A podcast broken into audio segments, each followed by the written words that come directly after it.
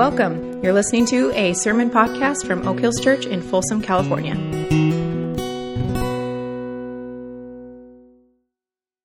As most of you know, my family and I, we recently moved back to Folsom after being gone for 10 years. And though we lived in town previously for actually a number of years, probably collectively 12 years before that, we're in a different house. We're on a different street. We have different neighbors than ever before. Making this, by the way, for those of you scoring at home, our 8th Folsom address. So last Sunday, being our first Halloween in our new neighborhood, and since we'd had this assignment from Rachel, that morning at church. To be out in our neighborhood watching for what God might be doing. Carolyn left with the kids and our next door neighbor to go do trick-or-treating. And I decided that I was going to take the opportunity to drag out our fire pit into the driveway and sit there with a bowl of candy waiting to receive the crowds of happy children that were bound to come by and seek sweet treats to eat. And so over the next hour and a half or so, I sat out there and had 4 trick-or-treaters come up to my driveway. There was a couple of families that were out with little kids that were further down the street. There was one high school age girl that came by herself, and then a group of 4 probably middle school aged boys that were out on their own enjoying the night. That was it, and I have to say I was more than just a little disappointed. You see, I was imagining this street teeming with kids and families and laughter and fun. And instead, there was just a few solitary groups walking alone down the dimly lit street. No one dared disturb the sound of silence. The one exception, of course, being the group of middle school boys, which is, of course, no surprise. They came running joyfully up to my house, and then after helping themselves to my obviously ample supply of candy, they kind of joyfully bound down the street to hit the rest of the homes. But as they left, I noticed that they actually ran past probably 8 to 10 houses before they knocked on the next door. And then it was another 6 or so houses after that before they hit the next house. And in all, they went all the way down to my street, which probably is about a quarter mile worth of, tightly packed, Folsom tract homes. And they only hit maybe 3 or 4 houses down that whole stretch. You see, there's a protocol for trick-or-treating. I don't know who established this or how it is passed down from generation to generation in nice suburban neighborhoods, but apparently it is well known because even these 4 unsupervised middle school boys followed said protocol. The protocol is, if the lights outside the house are off, then you're not supposed to knock on their door. It is a signal to trick-or-treaters, we don't want you to come here. And when you think about it, it's actually kind of sad. Because on my street, at least, most houses have their lights on every night. Most houses like us, LED bulbs and stuff, like we never turn ours off. Which means that most of the house on my street, actually, because it was Halloween, took the additional step to turn their lights off for that night. Actually, an intentional act to communicate to trick-or-treaters, you're not welcome. And I get it. We are long removed from the days of kids running in and out of the neighbor's house without knocking and people chatting over the fence in the backyards and whatnot. But I still thought that at least maybe on this one night in our town with such beautiful sidewalks, such safe streets, that maybe we might be able to make the exception for tonight. And of course, my point this morning isn't to, say that the shrinking number of trick-or-treaters in our communities is what is leading to the unraveling of our society and life as we know it. That's not what this is about. It's just that I was sitting there with a lot of free time on my hands. And the number of lights that were turned off this past Sunday night and the message that they sent, it did challenge me to ask the question of my home. Is the light at my house on? I mean, not just on Halloween necessarily, but all the time. When my neighbors walk down the street, drive down the street, as they do life around my home, what message does it send? This morning we're continuing our series that we started last week that we're calling Home for the Holidays, where we are looking at how to make the space that we call home a missional outpost for God's kingdom. Last night, Mike talked about the importance of recognizing the place that we live in, that we are set there to build the kingdom of God into that physical space. And this morning we're talking about the next step, which is to welcome others into our space. This practice, which is known as hospitality. Now, throughout history, it has been one of the main ways that people of God have not only extended the kingdom of God, but also have experienced His presence. See, since the very beginning, God has held His people responsible for the care of strangers. Throughout ancient times, travelers always had to rely on the hospitality of others due to the lack, of course, of any holiday inns or Motel 6s in ancient Mesopotamia. So travelers would arrive in a town with no reservations and no acquaintances and rely on the benevolence of the residents for a meal and a place to stay. Throughout the stories of the Old Testament, like the one that we read earlier, hospitality is always commended. Those who do not care for strangers in their own town are judged and condemned, as you can read later on in Genesis chapter 18 about the towns of Sodom and Gomorrah. Which isn't too unique, of course, because all throughout ancient cultures, hospitality was expected. But in Israel and the people of God, it isn't just expected. It is actually commanded by God. God commanded the people of Israel, "The foreigner residing among you must be treated as your native born. Love them as yourself, for you were foreigners in Egypt." Leviticus 19:34 tells us. Of course, this continued on in the life of the early church. In the New Testament, we see Jesus renewing the expectation for his followers to care for others in teachings such as the parable of the Good Samaritan, the parable of the wedding feast, the parable of the sheep and the goats. All of these emphasize the expectation from Jesus that we should care for the weak and the alien. Throughout Acts, we see hospitality in practice, the Christians having everything in common, staying in each other's homes.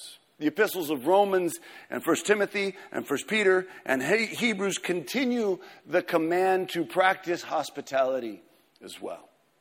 Even beyond the writings of the New Testament, in the first centuries of the early church, they continued to be known by the fact that they would welcome people into their homes. They made their homes available to people, anybody who might need them. Actually, in fact, the pagan Roman emperor Julian in the 4th century He noticed how the excellent care the Christians took of the poor and the homeless throughout the empire.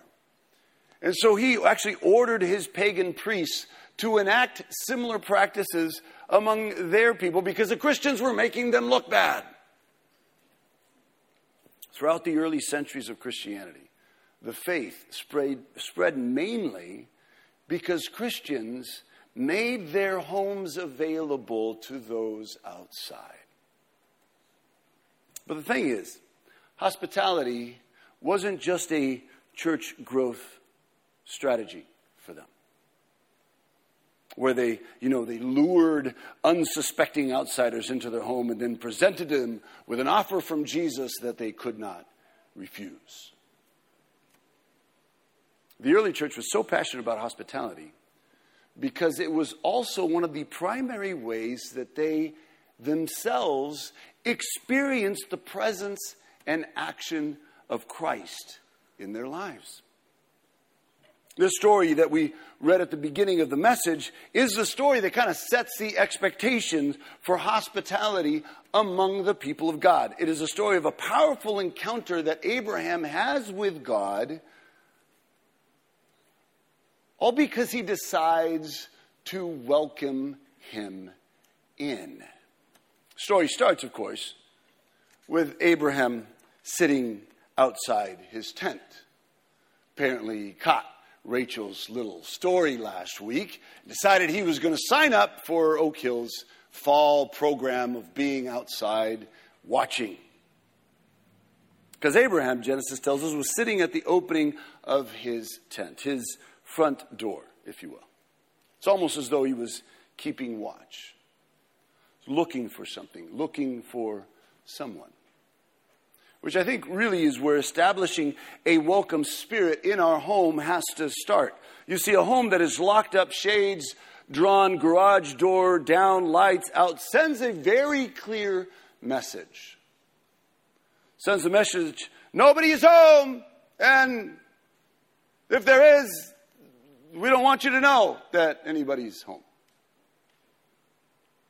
And we all feel this, right, instinctively when we're the ones that are pulling up to somebody else's house. I mean, just feel the difference between pulling up to the house with a gated combination lock and security guard that you have to punch in, and then this long, dark walkway that you have to manage as you get up to the front door with no clear way to get in, versus when you pull up to a house and the family is waiting on the driveway for you.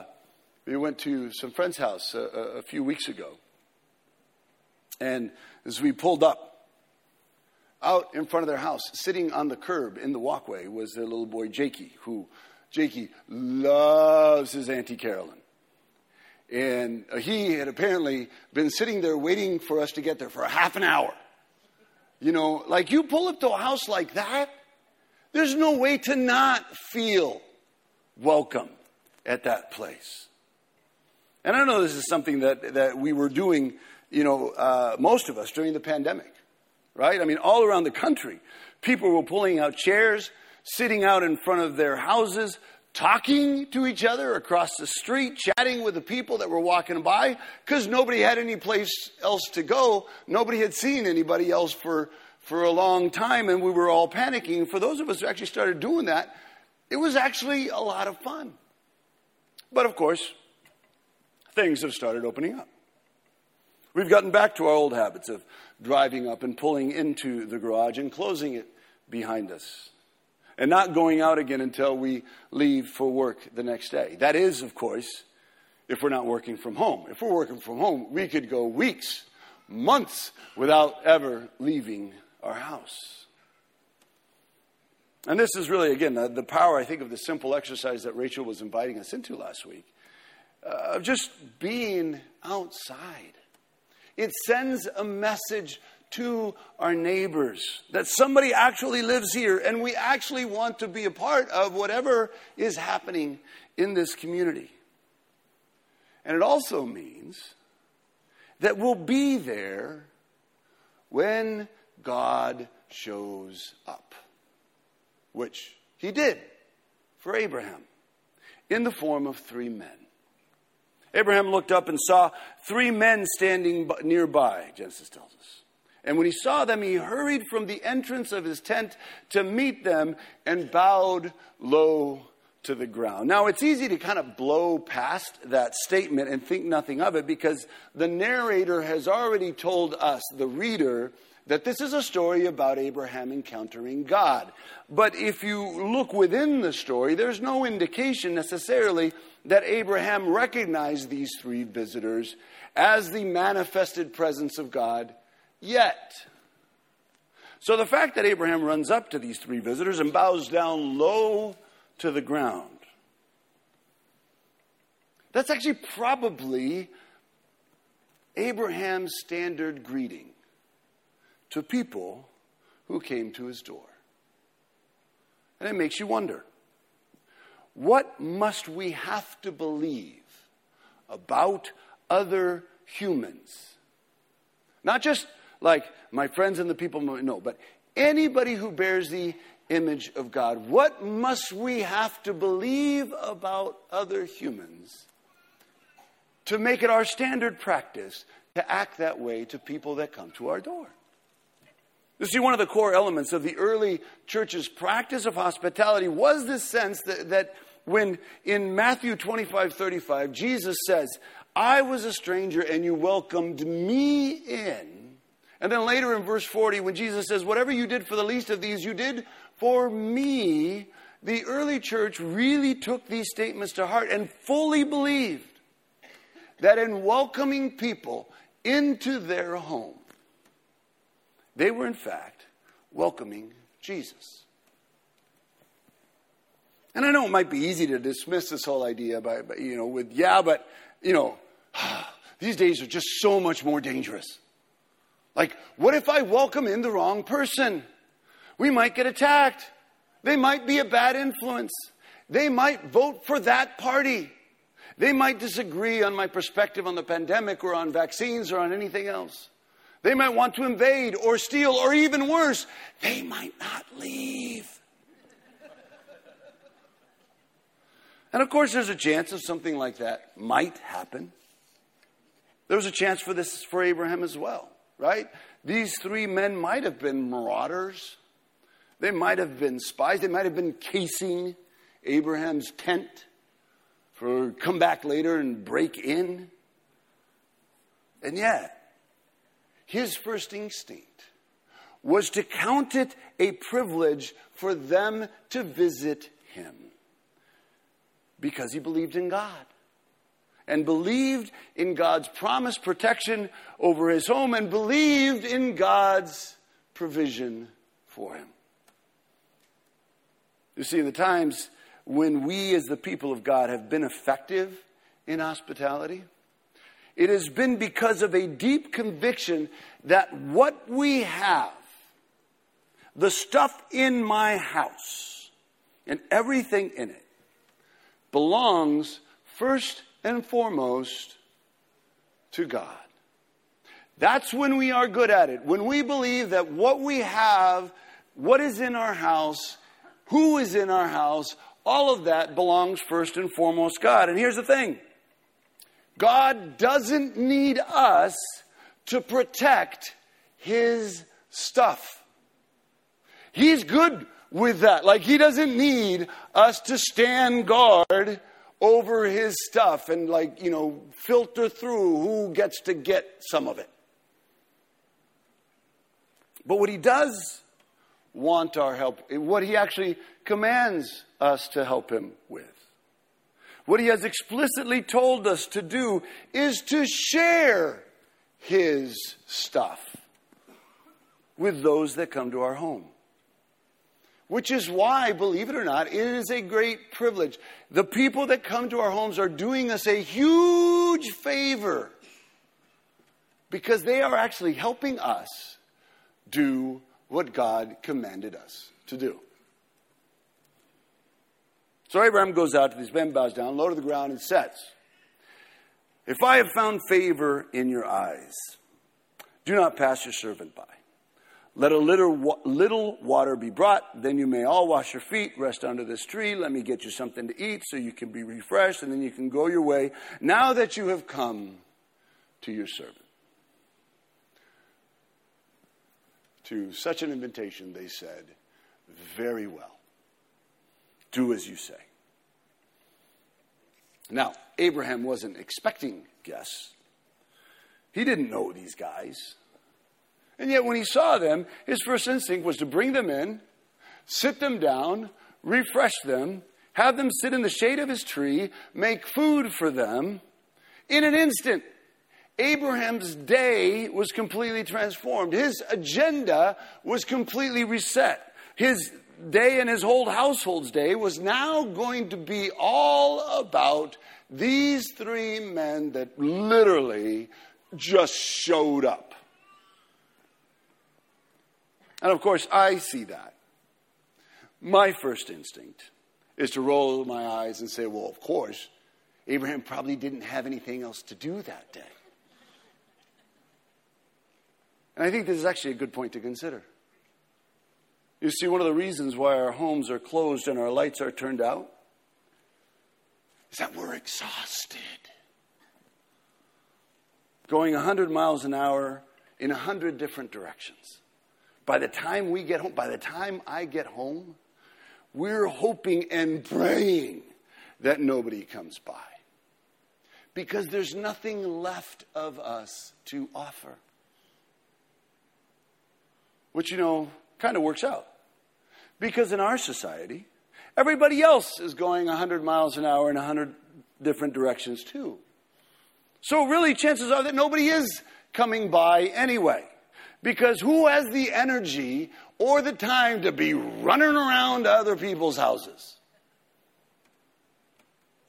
And really, if we think that society is fine the way it is, and that the isolation and mistrust and fracturing and loneliness that's running rampant through our town, if we really think that it's no big deal and things are fine just as it is, that this really is life in community as God intended it, well, then we should all just respect the social contract of the day, which says, you stay in your house, I'll stay in mine, and maybe we'll bump into each other at a stoplight sometime. Because we're all too exhausted to hang out together anyway. But you see, I don't think that many of us feel that way. I actually think that most of us feel that the isolation is killing us. It's killing our neighbors. And it's keeping us from creating spaces where Christ can be present and heal us and heal them. And so, yeah, maybe Abraham wasn't as busy as we are. And by not being too busy, guess what? He got to serve dinner to God. So what exactly is it that I'm doing all day that's just so important? And here, for you kids in the room with us today, on behalf of the parents of the room, I want to apologize to you. Yes, even my kids. See, the fact that we're tired keeps you from being able to share our home with your friends. Which, by the way, part of it is that we're jealous that you have friends and we don't. Our busyness has kept you from being hospitable. The fact that we're tired keeps you from inviting people over. And I know we can get a little grouchy when you ask if your friends can come over. I'm sorry. But please keep doing it. Please keep pushing. Go home today and ask your parents, yes, ask your parents if your friends can come over. And if they say no, just say, yeah, but Pastor said. So anyway, there I was, Halloween night. I was outside watching for trick-or-treaters. I had extra chairs for people to sit in, a bouncy house for crying out loud. I had tons of food to share. Feels like I'm doing everything that Abraham did here. And yet nobody, or I should say 4 people came. And the reason for that, I believe, is that in our culture, we have created an unwritten contract with each other that says, I won't bother you, and you don't bother me. Let's just leave it at that. How about you go buy your own candy, I'll buy my candy, and we'll save ourselves the trouble of wandering up and down the street saying trick or treat. Which again, might be fine, except for us as the people of God. When we accept that contract, when we accept the unwelcoming status quo of our neighborhoods, we are discarding what throughout history has been the most effective context in which to share and model and experience and spread the kingdom of God. And if we care about our neighbors, if we care about our families, if we care about our community, our town, if we care about the planet, we simply cannot accept status quo. And so while it is essential to be outside and view guests as honoring us with their presence and bringing the presence of Christ with them, while we must learn to view our homes and everything in it as belonging to God and make space in our lives for our guests, these days we have to take that one more step. I think these days we have to take that one more step of initiative to invite. I was having lunch with a friend this past Friday, and we're talking about this weekend and, you know, our attempts to engaging our neighbors, and he was telling me that they had like 40 or 50 people come through their house this past Halloween, which sounds completely different to the 4 isolated trick-or-treaters that I had. And you know what the big difference between their experience and mine was? They actually invited people over. Duh! Should have thought of that. Luke chapter 14, Jesus tells a parable about a man that planned a banquet. He was just going to have dinner and invite a whole bunch of people to come over. And time for the banquet comes, and so he sends out his servants to say, okay, dinner is served. Turns out all of his neighbors, the people that he invited, were busy, couldn't go. So he tells his servants, go grab anybody. Just invite the people in the alleyways and the streets and bring them in. So the servants go out and do that. And he come back to him and say, yeah, we did all that. And we got all the homeless people and all the people that don't have food or anything in there. And we still have room. And he says, go out and compel, force, drag people to come to my house for dinner. I don't know if we should take it that far. But you get the picture of what Jesus is painting here. If we want our home to be a place of blessing and a place where the kingdom of God breaks out and amazing stuff happens. Yes, we need to be out watching and waiting and making space and all the rest of that stuff. But we have to take the initiative and invite. Which is why, you know, we're doing this little experiment this Christmas with these things we're calling neighborhood Christmas tree lightings. I talked a little bit about it last week. It's a chance for us to take that initiative in opening up space in our homes for God to be present and to work in the lives of our neighbors. And if you're interested in hearing more specifically about that, then you should come over to the family auditorium after the 11 o'clock service. There will be food. And we'll talk about it some more, and you can see if that's something that you want to try this Christmas. In addition, of course, to that, Ashley's working on a plan for the new year about how to mobilize us in kind of potluck festivities in our homes. So stay tuned for that coming up in the new year. And all of this is with the belief that our homes are one of the most accessible places for our neighbors to encounter Christ. And it really doesn't matter how big our home is or isn't. Even if your home is just a room in a house, it still can be a place that you make available for others to encounter God. And of course, if they encounter Christ there, chances are you will too.